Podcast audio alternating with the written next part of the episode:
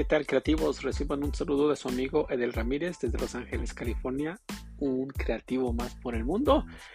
Y estaba programando hacer un podcast acerca de los, de los más recientes países que hemos estado visitando, pero creo que este podcast, como dice el, el título, con los rótulos no. Y es que ayer, en semanas pasadas, hubo un escándalo. De hecho, sigue el escándalo en una delegación de la Ciudad de México, en la delegación Cuauhtémoc.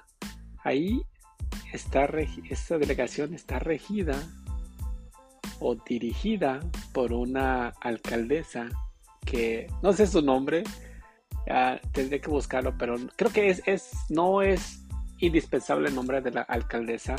Lo que es más trascendente, lo que es más importante y triste a la vez, es que se metió, ha hecho algunas cosas. No estoy muy informado, obviamente, por porque no vivo en Ciudad de México, pero es una ciudad que a mí personalmente me, gusta mucho, la Ciudad de México. Tiene algo que a mí me, me, gusta bastante esa ciudad. Y en especial esa delegación Cuauhtémoc. Uh, esta, alcaldesa dentro de, la forma como está dirigiendo esa alcaldía o esa delegación.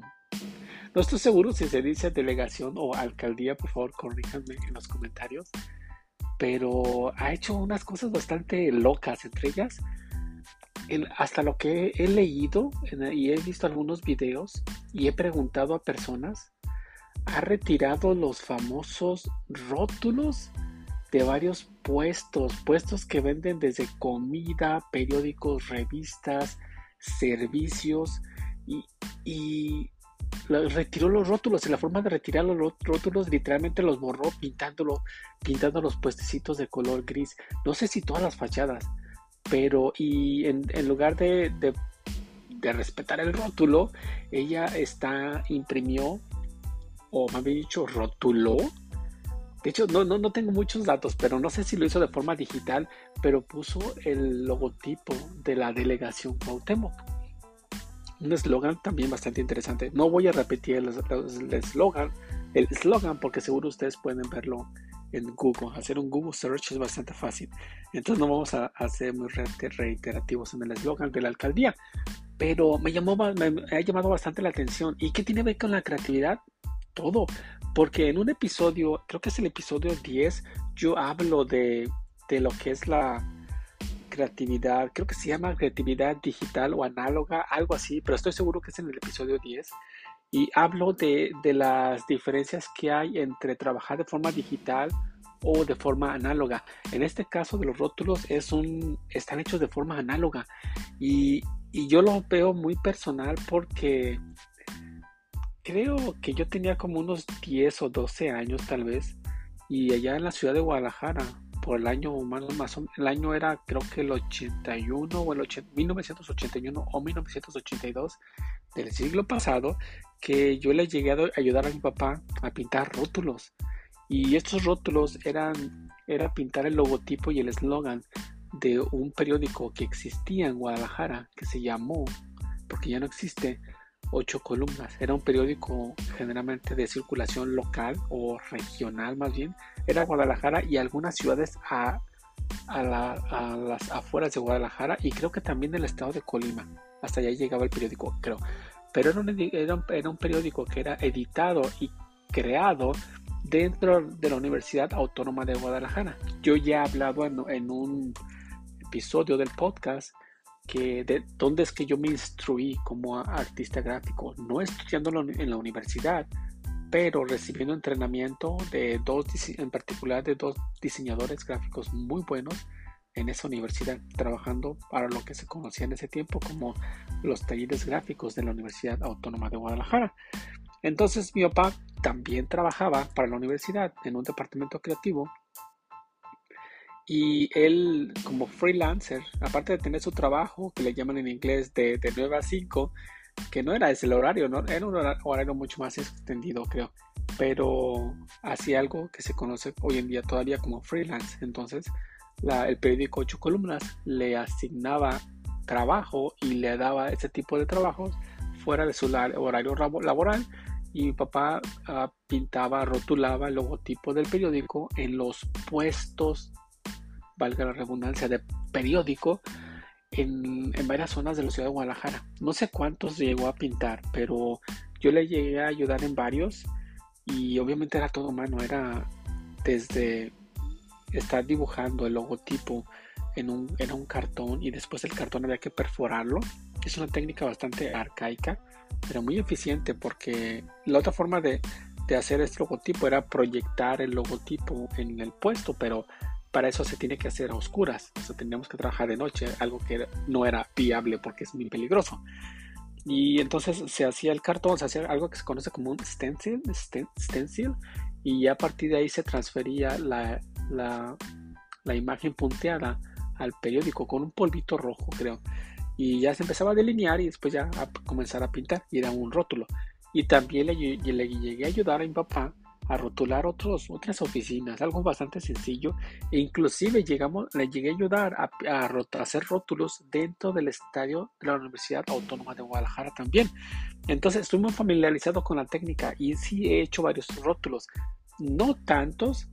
De hecho aquí en Los Ángeles sí he hecho rótulos también pues precisamente también tengo un podcast en el que hablo de creatividad y en la calle de San para los que están familiarizados con el área de Los Ángeles, California, sobre la calle de San Pedro, esquina de la calle 7 y también la calle de San Julián, yo pinté una, una, una, tienda de flores, literal la rotulé, efectivamente la rotulé.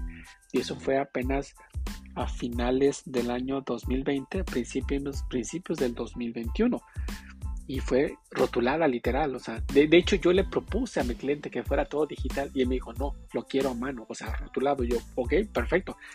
Entonces, para, para mí eso es algo muy personal, no tanto por la parte sentimental, no es así, más bien por la parte estética.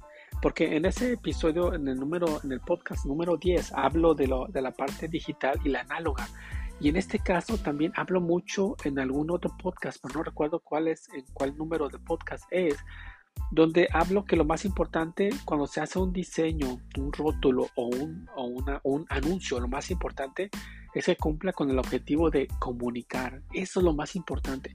No importa que sea de forma digital o que sea de forma análoga.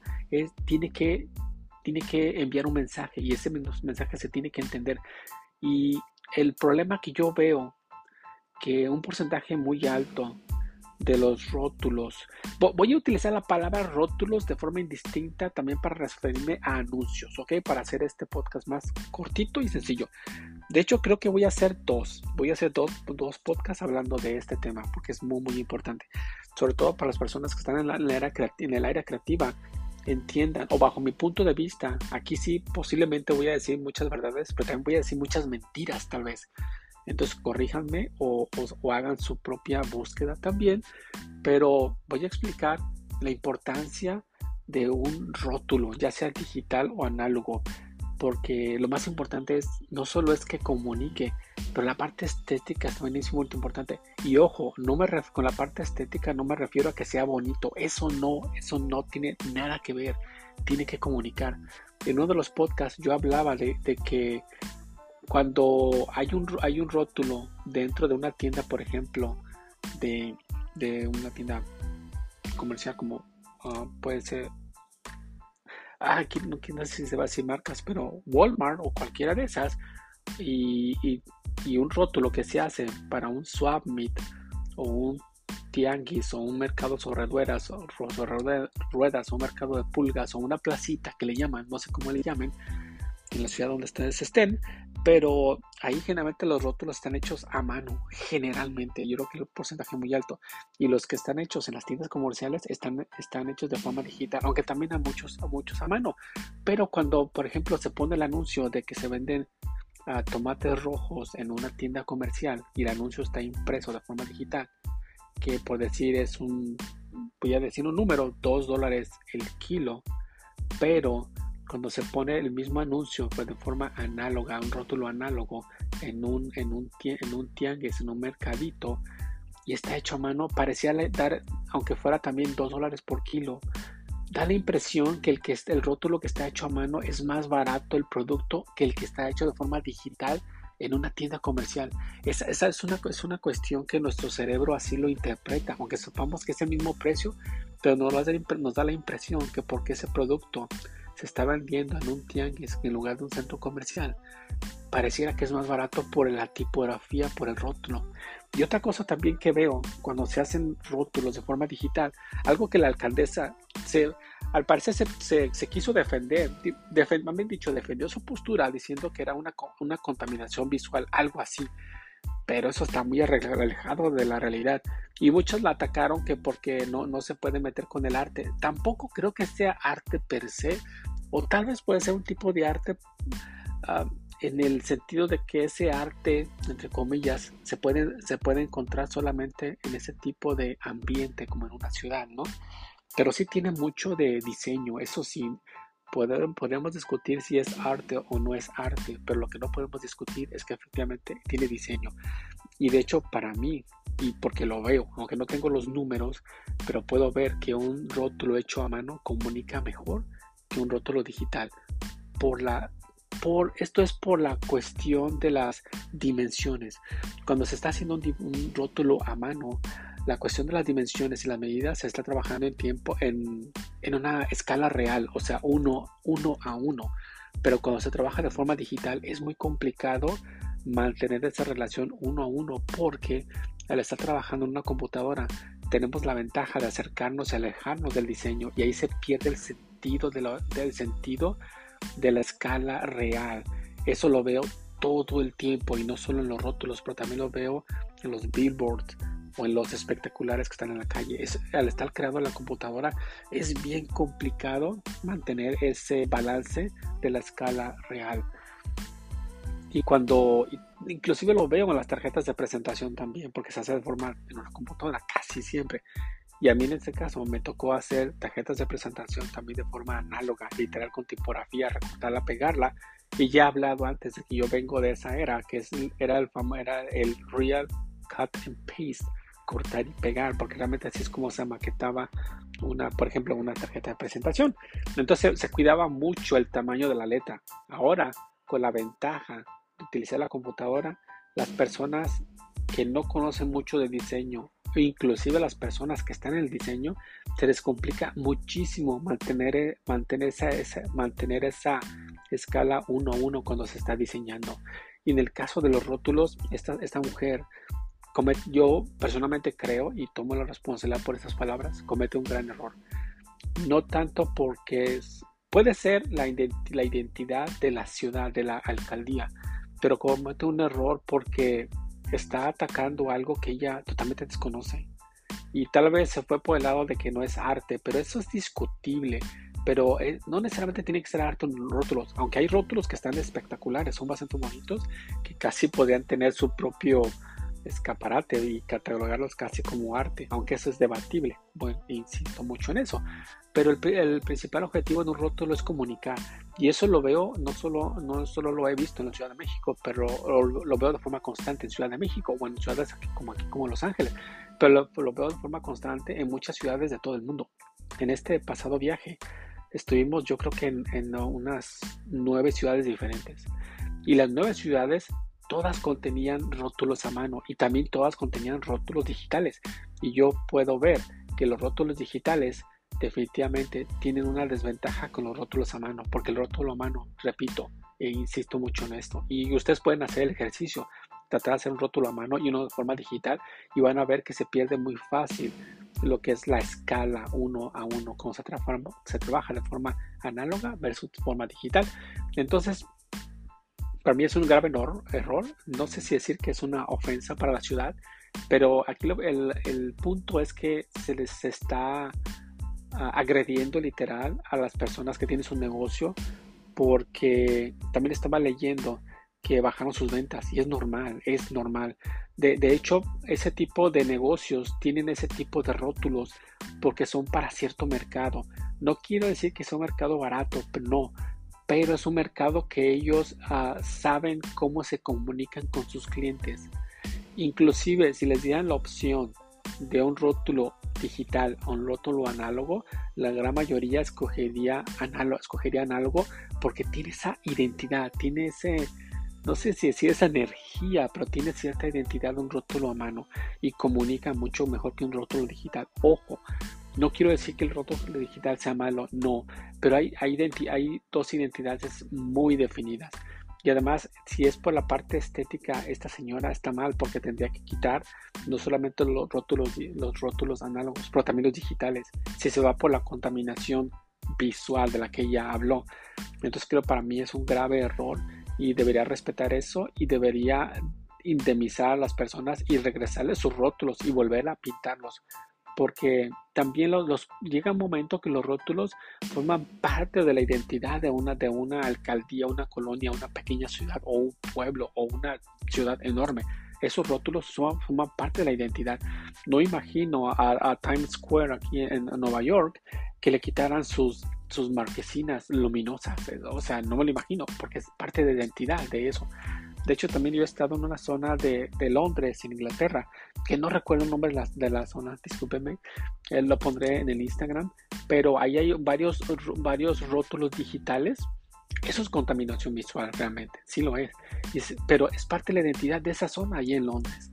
Y ahora que estuvimos en estas ciudades de, de, España, de Turquía, Egipto y de Portugal, me tocó ver muchos rótulos digitales y de forma análoga y sin embargo los, los análogos tienen ese toquecito bien especial.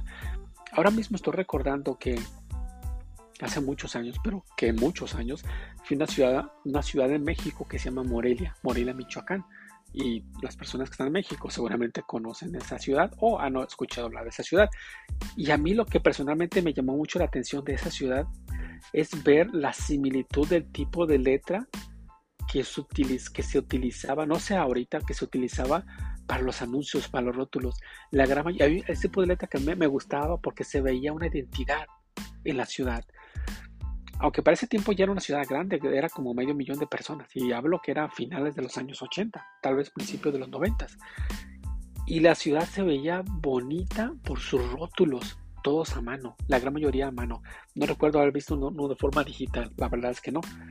Y cuando digo digital también me refiero a los rótulos que están hechos que le llaman eh, letras en, 3D, en tercera dimensión, esas letras que son luminosas. Pero recuerdo que esos rótulos que vi, en especial en esa ciudad de, en esa ciudad de, Morelia, Michoacán, era un tipo de letra que muchos la confunden con una letra gótica, pero no es una letra gótica. No sé por qué le dicen eso. Realmente es un tipo de letra que se llama en inglés uh, Old English o, o inglés viejo, Old English, es un tipo de letra que tiene unos remates muy bonitos que es parecida, muchos la confunden con letra gótica, pero más bien es un tipo de letra que se llama Old English. Y, todas muy similares, entonces eso se, hacía ver la ciudad muy homogénea en cuanto a anuncios y, y se ven como, no solo con una buena identidad, pero se ven como que pertenecen a esa área. Entonces, regresando al caso de la delegación Cuauhtémoc de Ciudad de México, el quitarle los rótulos a los puestecitos, ah, ya sea de comida, servicios diversos o de venta de productos, es quitarle en algo la identidad de, esa pequeña ciudad.